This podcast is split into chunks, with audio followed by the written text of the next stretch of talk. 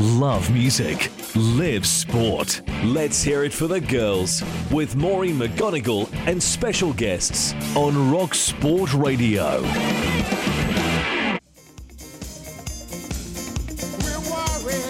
Good evening. It's Tuesday night and it's Rock Sport Radio, so this must be Let's Hear It for the Girls.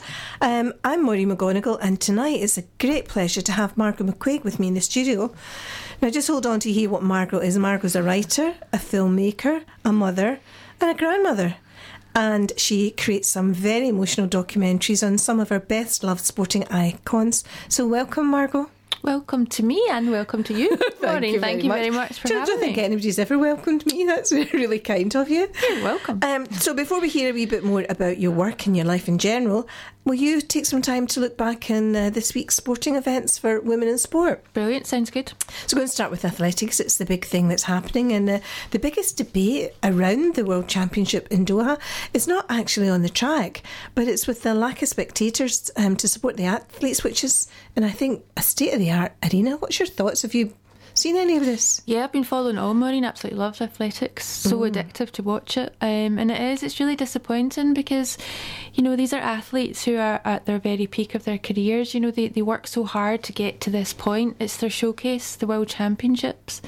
And for them to look around that arena, that spectacular arena, and not see it full with supporters must be really quite deflating. You know, because the whole stage is really quite flamboyant. You know, particularly before like the 100 metres, they have this fantastic light show. It's very dramatic. You know, you really feel the adrenaline pumping, but then you look around and you think, my goodness me, there's no one there to share this amazing moment with them. Do you think that has an impact on the athletes and their performance? Um, well, I think, I mean, not being an athlete myself, it's quite hard, but what, what you do hear athletes talk about how the crowd is an added incentive, you know, like particularly at London 2012, you know, like the, the G, Team GB athletes would say, like, you know, that crowd roared them in, it made them perform to such a high level because they really felt the backing of the supporters. So when that's not there, it must impact a little bit. I mean, obviously they're not performing to thousands and thousands of spectators day in day out, but when it's a big event, you know they must really look forward to having that physical Well, they've, they've built themselves up for you know we're going there. It's going to be great. Crowds are going to be there, and, and so that's the, the focus they've got in their mind. And then that doesn't happen. Another thing is the the, the heat, oh.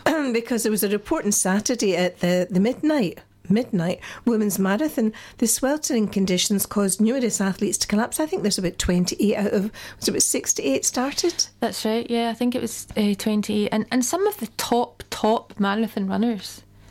Um, came out of that race because it, it, it was just too intense. I think it was like 32 degrees at midnight. I mean, I mean, first of all, first of all, you'd ask them to change the body clock to get round to, Uh-huh. to getting up and running a marathon at midnight, and then they're having this oppressive heat. Um, I mean, it must be dangerous as well. You would think that there's a bit of a danger there. Um, but I suppose we've been all doom and gloom. But a wee bit of good news yesterday, um, Beth Dobbin actually um, qualified 23.14 seconds. So she's in um, in a fourth place. So I think it'll be really good. And we can look forward to some more Scots in action on Wednesday with Laura Muir and Gemma Reekie both in the 1500 heats and Eilish McColgan in the 5000. And then Saturday it's the relay heats with Zoe Clark and Beth. So there's more to come and hopefully the crowds will pick up. But I know it's been a concern. I've, I've seen some people um, speaking about it already, so hopefully that will pick up. Um, we're going on to judo now, and two two of um, Scotland's top judo athletes have been awarded key financial backing from Sport Scotland from the Athlete Support Programme, which is geared towards the Tokyo 2020 Olympic Games. Sarah Adlington and Sally Conway will both benefit from an Athlete Personal Award over the next 12 months, leading to the Tokyo Olympic Games. Both judoka will receive £6,000 as additional support for training, competition, and living expenses. And with both athletes currently being self funded, this award will be invaluable as they work towards the dream of winning an Olympic medal. Now, I know that you did dabble in judo as a youngster, so you always keep your eye on something that you did when you were young. But you know, do we take our athletes for um, do we take them for granted in terms of everyone thinks of you're up there and we know your name, you're up there because you're famous and you're wealthy. But you know, we're looking at getting six thousand pounds to help with living expenses because they've got to pay their whole, their own way. What's your thoughts there, Margot? It's, it's really difficult, isn't it? I mean, I, I think you're right. I think. Um, you know, we just sort of see these um, athletes getting to the top because of their talent, but you know, talent isn't the only element that is crucial in in making it in sport. And you know, for that, what looks on paper like quite a little amount of money, six thousand pounds, but actually it's really crucial in their development. So. It's, it's it's a shame that there isn't enough in place for athletes because it's brilliant to see so many women doing so well in sport, but I think we could have more if you know investment allowed more people to compete at a higher level. And I think also you take that back to in terms of um, raising awareness and the profile. Again, women in sport are still slightly behind, and, and that's where the corporate investment comes into the individuals. So, I mean, a little shout out to any corporates that are listening. Give us a shout. We can always put you in touch with a female athlete that would love your support. Um, but it is it's, it's a kind of sad state of affairs because we revel in the glory when the medals are there. Mm-hmm. Um, but we forget that, you know, from year to year, it can be a hard slog. But anyway, gymnastics is our next um, subject. And after a successful summer training and working on new skills, Crystal Lake attended a special Scotland squad camp where she worked on more upgrades. She's just completed her first two competitions of the season with great success Team Silver with her club at the British Team Comp in Guildford, and a beam final in sixth place with the Scotland squad in Iceland at the Northern Europeans last weekend. So she was the only junior gymnast in the senior team, so good start to the season for her. And still in gymnastics and trampoliner, uh, Morgan James can't quite believe it, but she is the British champion, lifting gold at the weekend in the 17 to 21 year age group for DMT. Now, this is where I have to admit, I had to Google DMT, Margot. I mean, what is DMT? I tried to think of all the words that could go with it. But DMT gymnasts compete in four passes, two preliminary and two final passes, and each pass consists of two skills. The first performed on either of two target areas on the apparatus, followed by the dismount onto a landing mat. So, you know, you don't get it just for turning up. You've got to do a bit of work. I absolutely take my hat off to any gymnast. I admire them so much what they do is phenomenal. It's Absolutely. crazy, isn't it? Yeah. You know, just just even their floor performances, their bar, everything yeah. is just superb. Uh-huh. Love watching it. Yeah. I even had my Olga Korbut red um, ribbons say, when I was a kid. One of your favourites is Olga Korbut. Yeah. yeah. Oh, absolutely uh-huh. loved her. But I mean, we still go back to that. That was an amazing time, wasn't it? Brilliant. We should just. The whole family glued to watch yeah, it. Amazing yeah. times. Um, well, just to say that Morgan was tweeting and she gave her thanks to her coach at Bankery Trampoline Club and everyone who helped achieve this. So it's always nice to see athletes taking time to thank people, I think. Absolutely. Oh, it's been a great year for golf in Scotland and it continues with Carmen Griffiths, Hannah Darling, and Katie Alexander, who were all flying the flag for Scotland at this year's World Junior Girls Championships. So that's their stay in Toronto, Canada Canada over, and it was another great learning week for all three girls who flew the flag for Scotland so well. Last year they finished 15th, and this year they moved up to 10th, so that's great progression. And there was also a hole in one for Hannah Darling, and I think um, you've got a wee story about Hannah. Were you not there? Yeah, well, it was well, the, not, in, not, in, Canada. Not in Canada. Putting you somewhere exotic that you're not. Oh, it would have been nice.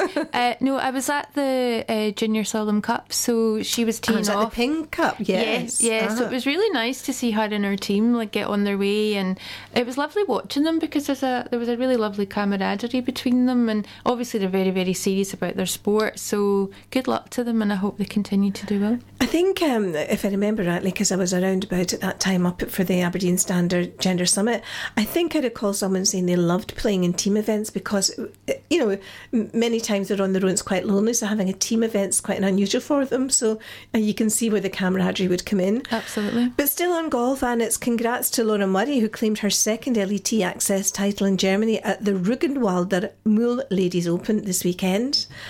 Oh, I'm so surprised I actually got my tongue around that, Margot. That's well amazing. Done. I know. I always put it down and then I think I can't say that. Wow. You're rocking it tonight, I'm getting there, I'm getting there. So shooting and it's Shona McIntosh who wins the European Championships gold and equals the world record in 300 metre prone. It's amazing what she's doing. I mean, she was crowned the UWS Sportswoman of the Year last year at our awards dinner. Um, an amazing young woman. Absolutely. Um, and it's just been another fantastic performance from Shona who's in the running for the Team Scott Award Awards Female Athlete of the Year on the 3rd of October. So um, great. And I also think I've noticed there's a nomination in for this year's Swiss Awards, which is on the 8th of November, and quite rightly so. So um, great to see that. You know, sometimes you feel, Margot, you're up there. The only place you can go is come down, but she's managed to sustain that. Consistent. Um, which is great, isn't it? Now, here's a bit of fun. I don't know if we can tempt you to some volleyball um, because it's uh, kind of exciting news for, as beach volleyball host their 2019 end of summer season bash with a glow in the dark beach volleyball on Saturday, the 5th of October. So it's on from 7 till 10 pm at Portobello Beach, and I think everyone's welcome. I mean, it's really £4 to get in for members and £6 for non members. I think they've got a lot of fun tied up in that day, so we just have to keep our fingers crossed that the weather's have decent you know, beach volleyball in winter, in October. Yeah. I think you might need more than glow sticks. You might need a wee brawly. Uh-huh, and a parka. oh, and boots. oh, and gloves. um, on to football. And um, yesterday, um, Glasgow City were drawn against Brøndby from Denmark in the next of the UEFA, UEFA Champions League. Um, I think they're the in the last 16 Last 16, yeah. So it's a good draw. I mean, Yes. Brøndby are, I mean, that they're they're sort of quite consistent appearers in the, the latter stages of the Champions League, but I think there are a lot of tougher But a- as a opponents in there. City, really. You know, Yeah. they've been there and thereabouts for quite a few Absolutely, occasions. and um, you know it was it was good to see them in the last thirty-two match. Um, they they performed really well against the Russians, so they deserve their place in the last sixteen. But it's not going to be easy. But there they are, flying the flag, which Oh, is yes. wonderful to see. I mean, they qualified with a 4 1 second leg win, and they were the sole survivors because Hibs went out 9 2 uh, to Slavia Prague. They did okay though, Uh-huh. uh Maureen. I mean, I, I know that was a nine-two scoreline, but um, they, they performed really decently in chunks in the in the first leg at home. They just had a really awful sort of six-eight minutes where they lost a lot of goals. But other than that, actually, for a team who lost a lot of their key players. They're actually beginning to perform quite well, so Yeah. I think there's more to come from Hibs. I think that's good. But I think what's interesting is Arsenal, who've got four Scots in their team, have actually been drawn against them. Yeah, I know. I saw that, Uh-huh. so that was interesting, and I, I was kind of hoping that Glasgow City wouldn't get Arsenal. Um, you know, it'd be a big glamour tie, and it'd be really nice to see. But um, I'm rooting on them getting through to the quarterfinals, and I don't know if Arsenal would have been the team to beat. Well, they did get them before. Remember a couple of Yeah. years ago when Shelley Kerr was the coach for Arsenal, That's right. and that did create a lot of interest, didn't it? Yeah. Um, but yeah, no, that's that, I think I agree with you totally there. We'll save them for the final. Oh, that's good. I love your confidence. That's that's it. Um, but still, still onto football. And down in England, there was a crowd of just under twenty five thousand at the West Ham v Spurs women's match at the weekend. I mean, this is in the back of some real great numbers at the opening uh, games. Um, so hopefully, this is a sign of the times. And and do you think you know Scotland going to benefit? I know that Alba covered the Forfar game, and they had their sort of um, record crowd of about four hundred and thirty five. And again, everything has got to be taken into consideration. Um, we've got some third division games going on week in, week out that don't have that, so that's a great number. Exactly. I think the games that have been shown on BBC Alba of um, from the SWPL have actually been married in the sense of increasing crowds as well as the television. So it just shows the two of them can work together if the interest is there, if the environment's right, and obviously the World Cup's helped that immensely. Oh, I think the World Cup has definitely helped. There's no doubt about that. Um, on to wheelchair basketball, and Robyn Love from Ayr, who's been involved with wheelchair basketball for just around four years, was part of the team who secured their first European Championships final and a place at Tokyo 2020. And I have to say, Robyn is is a bit of a character. She spoke at one of our um, conferences early doors and had absolutely everybody eaten out of her hands. So um, good luck to her. Excellent. Not something we hear much about, but fencing. It was a silver for Maddie McLaughlin at the Junior National Fencing Championships last weekend. She was gutted to have lost the final 14 15, but believed it is still a strong result for the start of the season for her. And it's just a wee reminder for everybody. Um, while this week is um, Women and Girls Sports Week, um, Friday is actually Active Girls Day, um, and they will be celebrating the amazing work going on into girls' sport, the progress around girls' participation, and the incredible role models making it happen.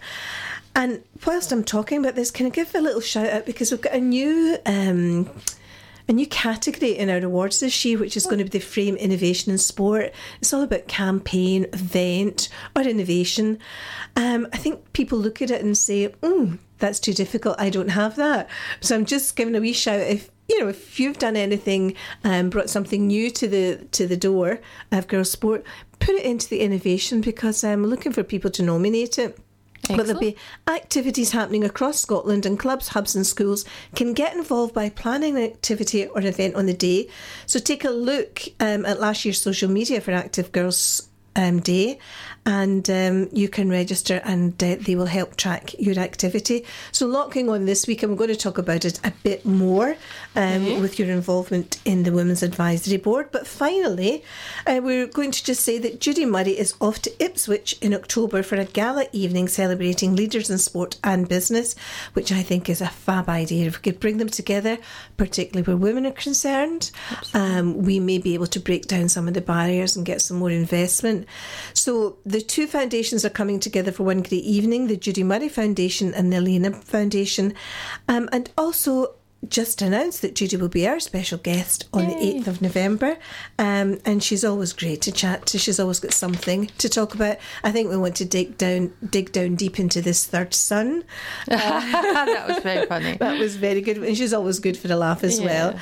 So just finally to finish up and saying, you know, if you've got someone you want to nominate for the SWiS Awards, voting will close on the 7th of October. That's which, soon, Maureen. That is pretty soon. So I was going to say get your pen and pencil out, but you can't send that via the email unless you photograph it and send it yep. to me. Um, but um, yeah, 7th October, plenty of time for us to get organised after that. So thank you, Margot. Um, looking forward to delving deep into the Margaret McCuaig um, history in more ways than one um, after some ad breaks. Have you picked up the Feel the Heat brochure from your local Plumbase? Get one today and take advantage of great offers, including Polypipe's Polymax 100 piece fittings bucket at £99.99. That's a 15% saving on purchasing individual pieces, and it's exclusive to Plumbase. The Polypipe Polymax 100 piece fittings bucket is just part of the Polypipe range available in the Plumbase Feel the Heat brochure. Shop online now at plumbase.co.uk or grab one from your local branch. Motorpoint, we put the super into car supermarket. We're here to save the day with a choice of over 7,000 low mileage, nearly new cars. Find your next car in a flash with our lightning fast service and same day drive away. Plus, with Motorpoint's price pledge, if you find the same car for less, we'll match the price and give you a £50 Amazon voucher. Visit Motorpoint Glasgow today, just two minutes from junction 3 of the M74. T's and C's apply. See website for details. The list of things you need to do gets longer at this time of year, whether that's for the house or in your business. So take one thing off your list right now. Your septic tank could need emptied. Let Grant Henderson Tankers empty your septic tank in the home or work, farm, factory, or workshop at very competitive rates. We are septic tank specialists, experienced, safe, and dedicated to environmental safety with our own licensed disposal site. Find out more at wemovesh.it or call 01698 284 987. Grant Henderson Tankers. Let the experts manage your waste. If you were persuaded by Lloyds or the Halifax or any other bank to move your savings into a stocks and shares ISA or unit trust, which then ended up losing money, it's time to contact Goodwin Barrett. Text GOOD to double six treble seven. Goodwin Barrett have already helped thousands of customers recover millions of pounds. Text GOOD to double six treble seven now. Goodwin Barrett.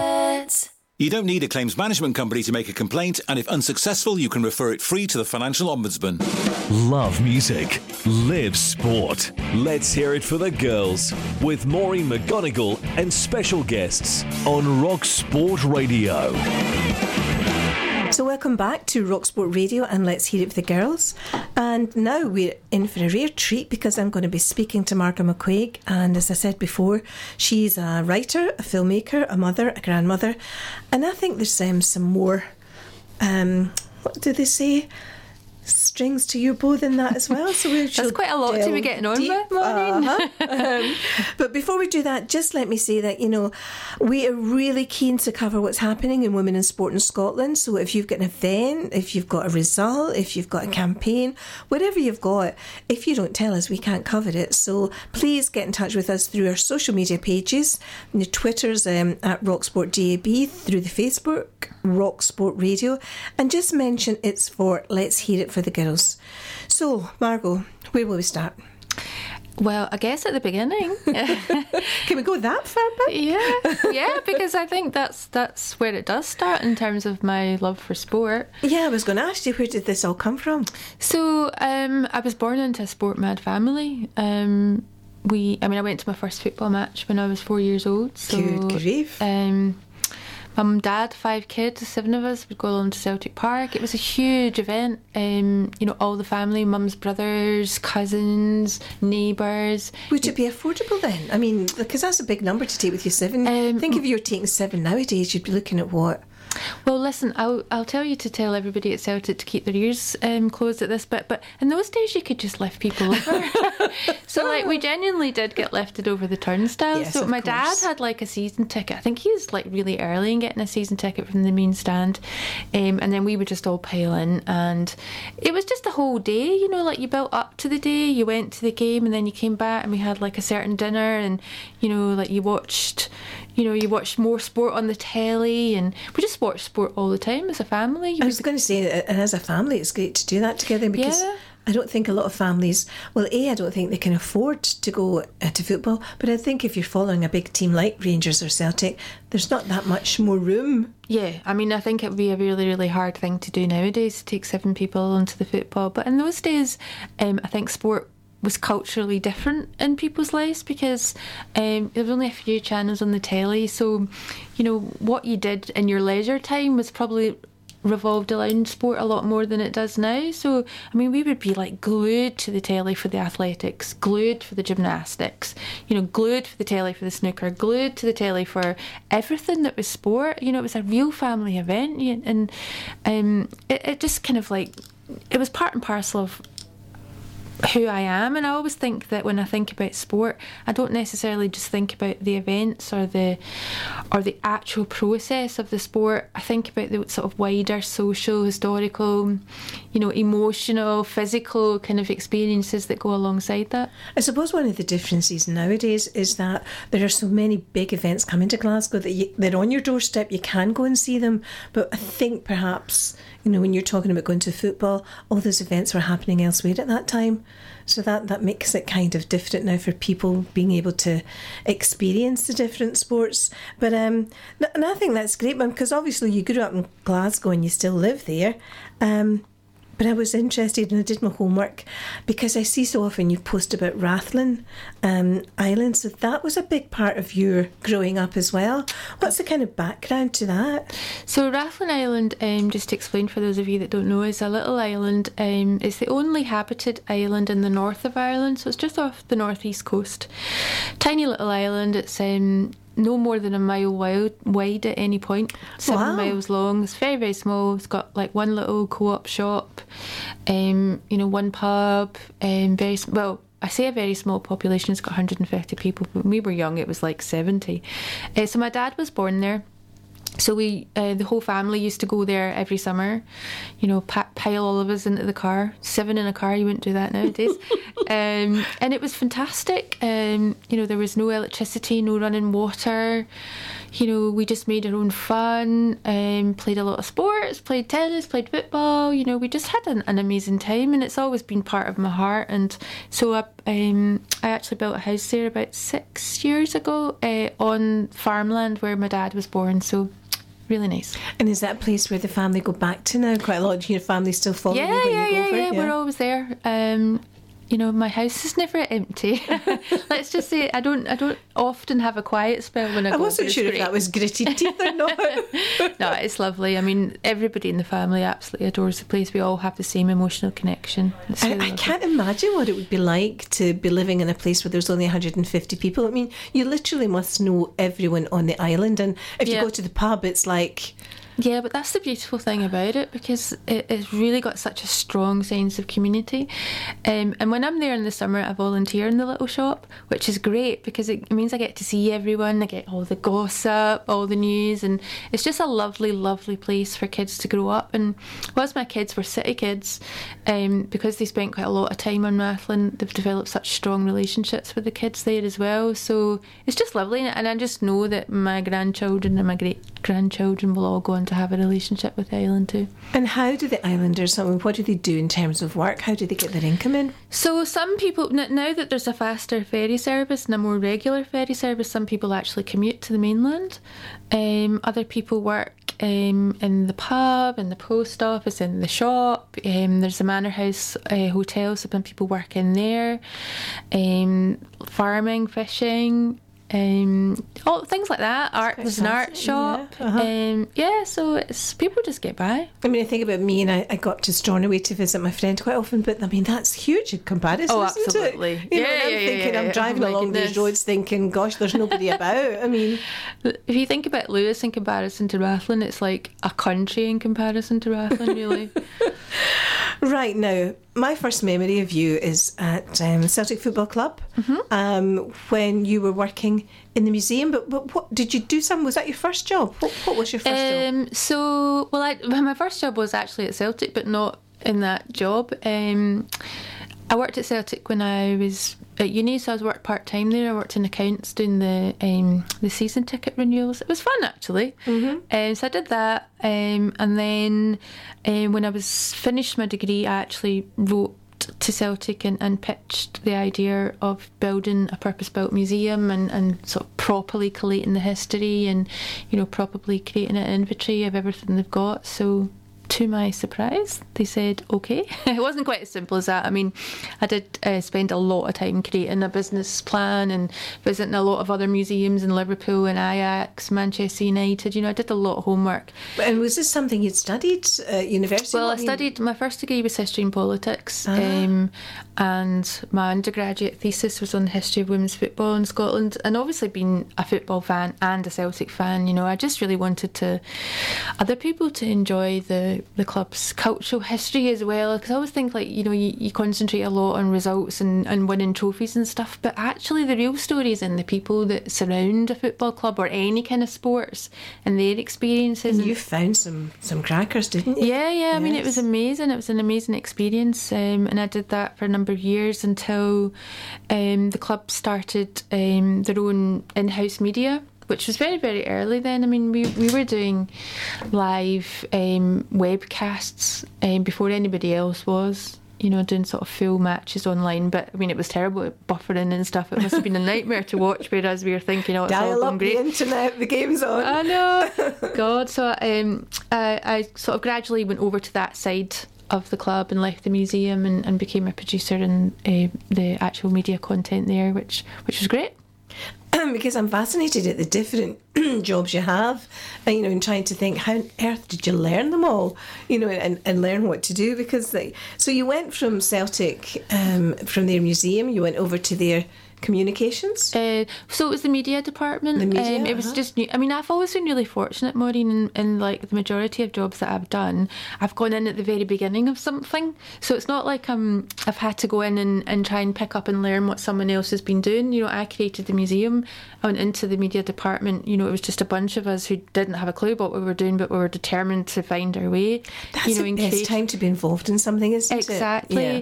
And then when I went from Celtic TV to Setanta Sports, who took over Celtic TV, so then that was a new channel that was being created. So we're at the beginning of new programme making. So and then I went to um, MNE a little bit later. And that was at the very beginning of the BBC Alba channel. So it was again at the beginning. So I was creating what content we would be producing for BBC Alba's sport output. So I've always been really lucky actually that I get to kind of shape things in, in a way that, um, you know, without too much kind of, um, you know, perception that's already there as to how things should be done. Yeah, you're not following someone's footsteps and, and then having to change something and justify it. You're creating something, Yeah. see if it works, and if it does, good, and if it doesn't, go into something different. Absolutely. Yeah. Um, so before we really go into what you're doing at the moment in your filmmaking. Um, tell us a wee bit more about your writings, because where do you get your inspiration from? And you know, I always hear people interviewing writers and they want to know what do you do? Do you lock yourself away in a room, or do you get up in the middle of the night, or you Weird. know, can you do a sort of nine till five? You know, I'm writing today. How does it all work for you? Um, well, given I am so busy, I don't know how I manage to do any of that. I honestly don't. But I think for me, writing is a lot of people maybe like go to the pub or go to the cinema or you know like they when they have downtime from their work they have you know different social activities that they do. My my sort of preferred downtime is writing. That's where i get my that's where i recuperate and get my strength and um, you know can just draw a breath Mm-hmm. I, um, you know, Saturdays and Sundays for some people are about like chilling out. Well, if I've got spare time, I'm, i just want to write. That helps you to chill. Absolutely, it's absolutely what helps me relax, and um, and there's nothing like the feeling of um, being caught up in something that you're writing and, and looking at the clock and realizing that you know six hours have passed and you haven't moved because you've been in that zone. So, um, I'm currently writing my third novel. Um, and my second novel is, is away with the publishers just now. So wow! So the first I don't know what they're going to say about it.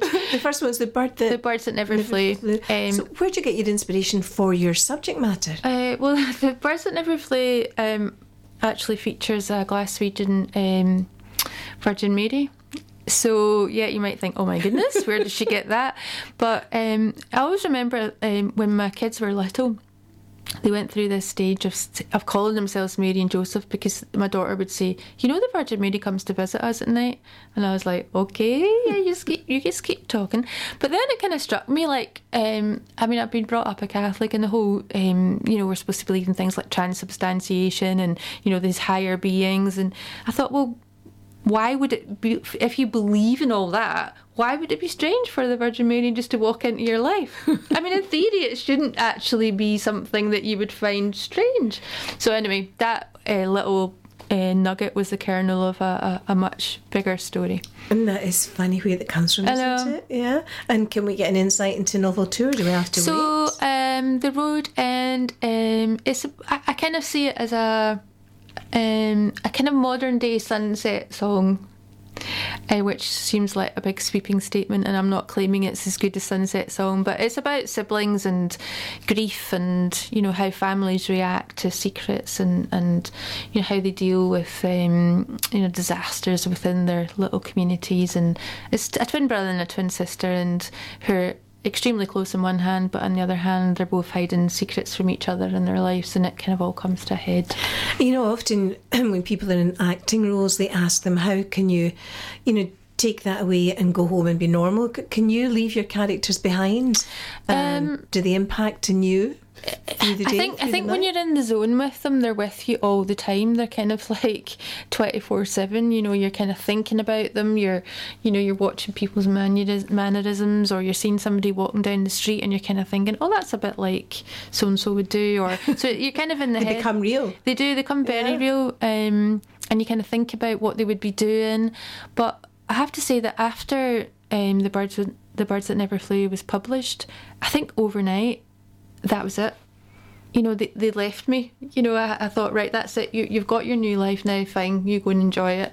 Um, so that's nice that you do get that separation. You know, you've got a softness for them, but you do move on because you need to write more. You need to empty that space in your head. Oh, grief! I've got so much space in my head that needs emptied. Um, so currently, you you write, you produce, you direct documentary films, and you've won, and probably this needs to be updated. The Royal Television Society Scotland Awards in 2015 with your Jock Stein documentary, uh, Jim Baxter 216 and Tommy Burns 219. And then you also did the Steelmen, which uh, I was uh, privy to see um, when it was uh, launched, which was fabulous. That was a lovely film. I really, really liked that. Yeah. yeah. Um, I mean, although Motherwell didn't win the cup that year, um, there was something really magical about that whole moment, and the fact that it's set against the, you know, the steel industry collapsing in the town, and the way the town rallied behind the team, because, you know, there was something in there was something about that magical journey that the team were going on which provided the the community with a little bit of hope.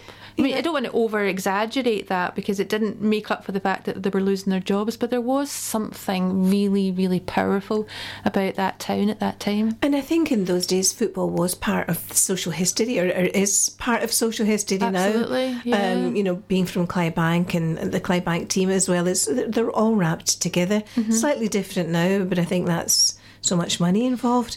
Um, but I always love the fact that when you launch your documentaries, you bring people along and they they have a chat later.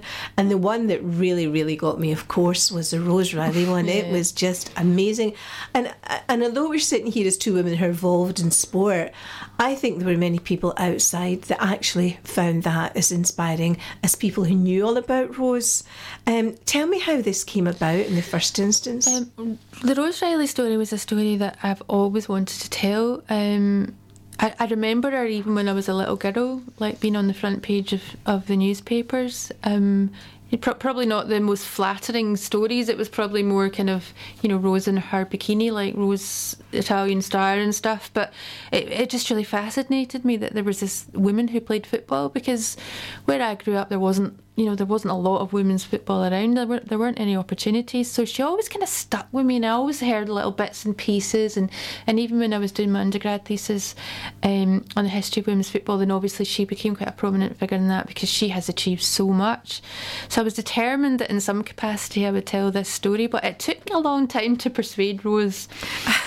I could imagine. Yeah, I don't know Yes. if you, you heard her at the at the premiere when she was saying I deefed her for like two years. like, yeah, she did, Rose, um, because she's not that kind of person. She did what she did, and um, you know, she she doesn't really want to shout about it. But I managed to not convince her because it- it's not trying to convince her because it's true. But you know, it was important for her to realise that actually she's an inspirational figure to women and girls. Not not because she was a footballer, but because she was a woman who overcame all these barriers. She was determined to They were achieve put in her place by constantly, daily. You know, even at school, she got the belt every day Yes. because she played football. I mean, it was horrendous. You know, she got sindiced by Scotland. You know, she had to go to Italy to, um, you know, to make her mark, and because there just weren't the opportunities here in Scotland, and she achieved so much. And so when she finally agreed to do the film, it was just amazing. And and I think, um, yeah, I think it turned out quite well. But I think, strangely enough, the timing was perfect because it came in World Cup year. Yes, because I, I have I have tried to strange, isn't it? I know it was really good actually because I, I have tried to pitch the film a few. I think that was the fourth time I had pitched it, um, and the commissioners did say, well, actually, it probably was better timing now, and I have to agree with them because you know it tied in with the World Cup, her being the the World Cup winner from Scotland because we don't have any more, um, and it was nice to be able to celebrate that with her as well. I, I mean, I think if she had been born a man, we would have been absolutely knowing her every move. She would be sitting in comfort and. Uh, you know, ca- called out to give her opinion and so many other things, and it just so happens that uh, as a woman in football, um, achieving what she did, it literally went unnoticed. Absolutely. I, I mean, I think because I've been embedded in her story for such a long time, I kind of think, oh, people know Rose's story. But I was so surprised by the amount of people that had no idea who Rose Reilly was. And I hope the film has done a lot to rectify that because her, des- her, her achievements deserve to be celebrated. She's a Scottish national hero. In the back of my mind, and you might be able to tell me if this is true or not, but I do recall a documentary on Rose when she was out in Italy many, many years ago. Is that right? Yeah, it was um, it was between her and um, another girl, Kerry Kerry Davis, um, who were both playing in um, it was a, a BBC Network program. So it was a kind of shared half-hour documentary between the two of them. It was called Home and Away, um, and they did some filming with them, like in Italy and back here. Um, but yeah, so that that was kind of remember there was a little flurry in the 1980s of interest. And it was more of kind of novelty value than Yeah. actually a documentary. Absolutely. Looking at her scale and what she's achieved and what she'd overcome. Yeah. It was really the kind of novelty factor. Well, there's a girl from Scotland playing in um, Italy and look what she's she's done. But then she, you know, she she she married. Yeah. Um, her. I think Norbert was his, Norberto. Norberto was his surgeon, the doctor. Um, he was a doctor. Uh-huh. Yeah, he was a cardiac surgeon. So I did see it. I thought it was fabulous. Oh, thank and you. Rose is such a character. So tell me what it was like because you travelled around with her. You actually took her back to Italy to, to where she had such success. And that was funny. I think that was such an important part of the story for me because um, Rose was only sort of 17, 18 when she went out to Italy, and it was a different time. You know, there wasn't Google, there was no phones. She didn't even have a phone at home. Well, she spoke about that, which was amazing. You Yeah. forget these things. She couldn't speak a word of the language.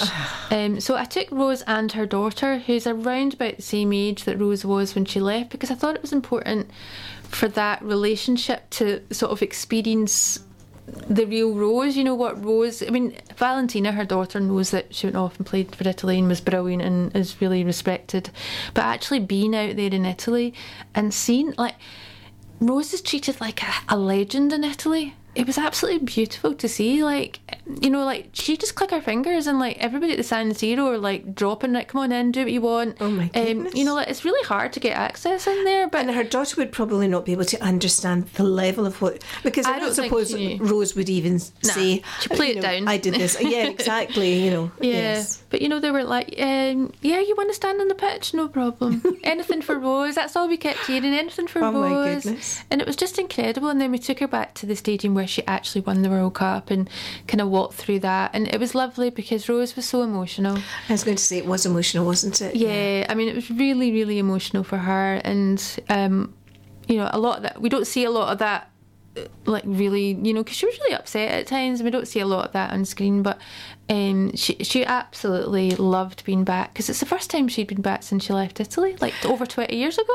And I think everyone in the cinema was quite emotional. Oh yeah, there was a lot. Of And the only one that was like, kind of holding it together was Rose herself. She was quite matter of fact, wasn't yeah, she? but although she did confess to like when she went home and watched it on her own to Yeah. to being quite upset. She was holding it together for in the cinema and stuff. So There was so much to go back, and as you say, it, it wasn't just the fact that she achieved at football. She fought all her way from primary Yeah. school, and some of the stories they're really, really. I mean, there's a book there, Margot, definitely, isn't there? Absolutely. Watch there's, this there's, there's me giving you a little. hint. Tell me, what were your best moments when you were with Rose?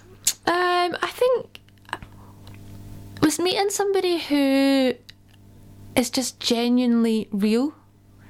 You know, Rose is a real person, and her passion and her drive and her determination are just in- awe-inspiring. Really, you know, you kind of you have to be that certain something um, to be someone.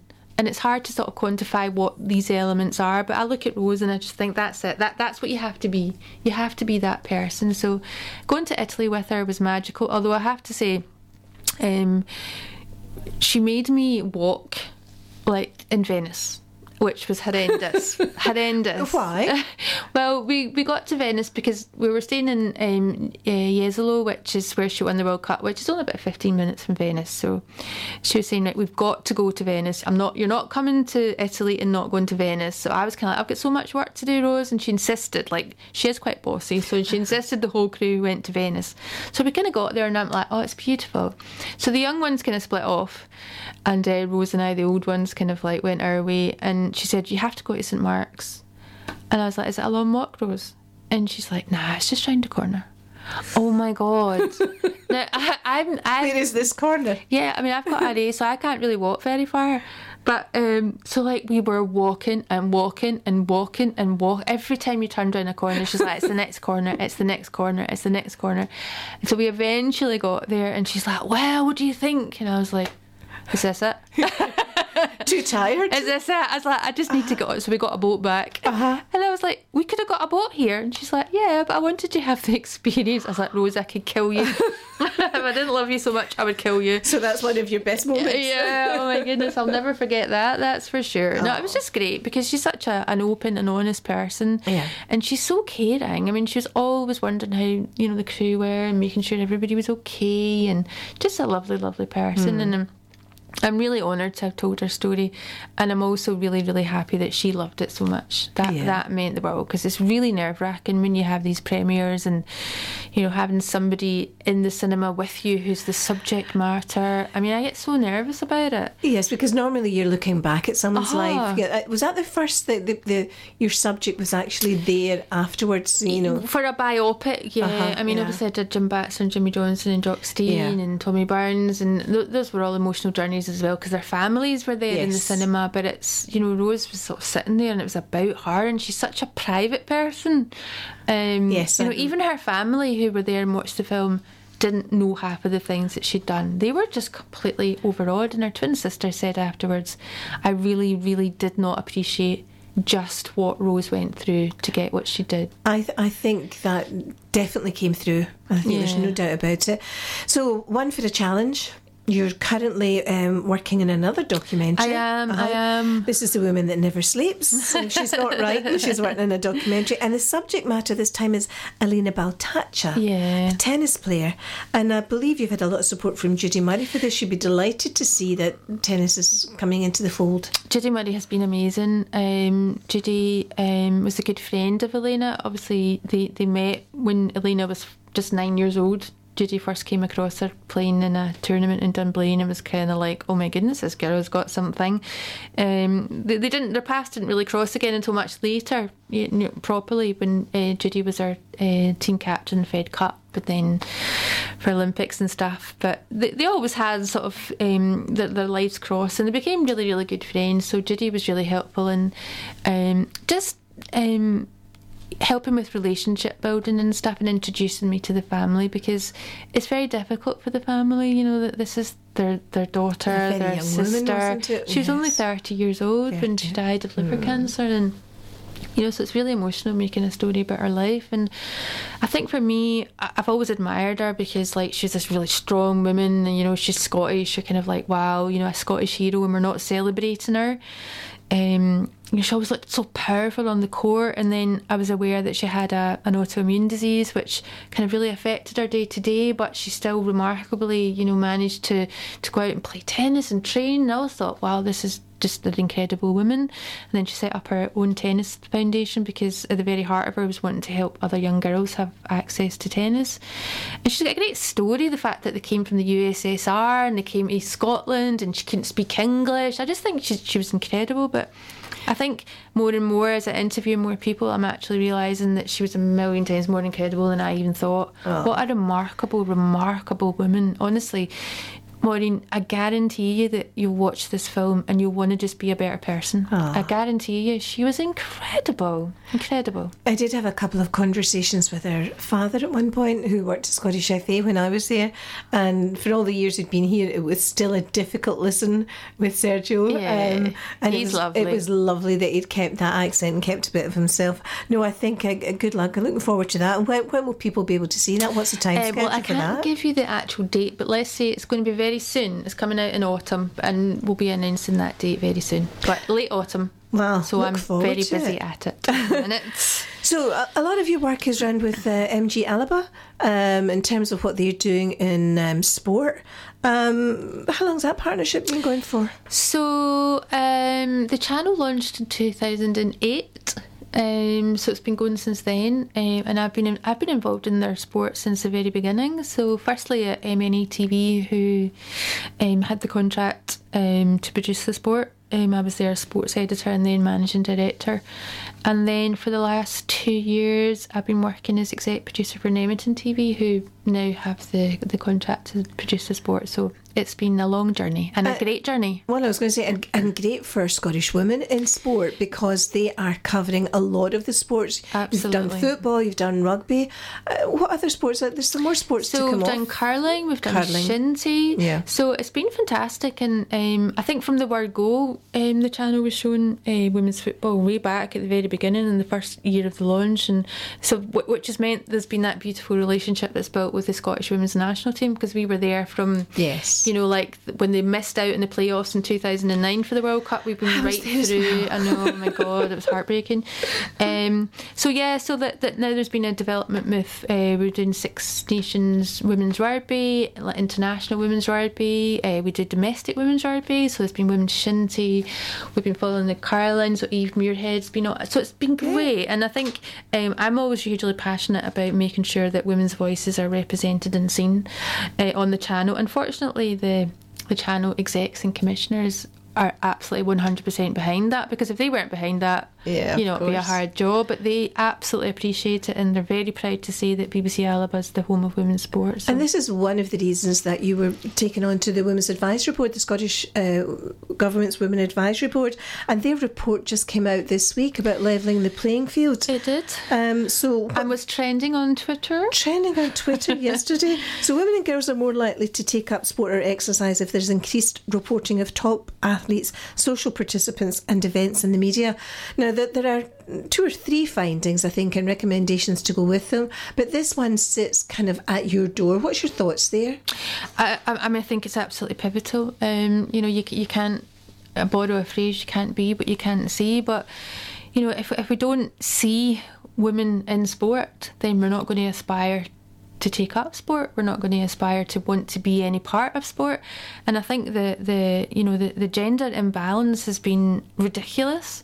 It's still really bad. So I think the fact that um, one of the recommendations is to you know take this, create a, a, a Scottish media summit, and actually get all the key partners together to say right, look, this is where we are this is where we need to be. We need to start talking to each other. People need to start building relationships and get behind uh, get behind women in sport because, you know, this um, this imbalance is not acceptable. You know, we have to level the playing field, as is the the name of the report. And I think, given some of the great events that have happened this year, we're now finding out what the viewing figures have been like for these events. So we know that there's a an audience and an appetite. there. Absolutely, and I think one of the key things to that is um, these huge events have been on free to air television, and I think that's something that has to continue because if you're behind a paywall, you're restricting access to people that might not normally be able to see it. So let's get more women's sport on free to air television and celebrate diversity. So I think anyone that wants to see levelling the playing field can um, request a copy. So if you go into the Scottish Government, um,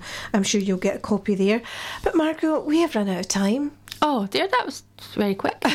Sorry, I was talking a lot. And you've got a song for me. So I do? Yes, what have you got for us? So the song that um well I know this is rock sport and it's rock so this we're in we're saying that this is a rock song but it is quite rocky um and it's by a band called Duran Duran but because I'm here and we're talking about some of our amazing women that we're putting on film like Rose Reilly and Elena Baltacha and the fact that I make sure I embrace women's voices in all the filmmaking that I do because women are so important so the song that I have chosen for us tonight is Girls on Film Thank you, Michael.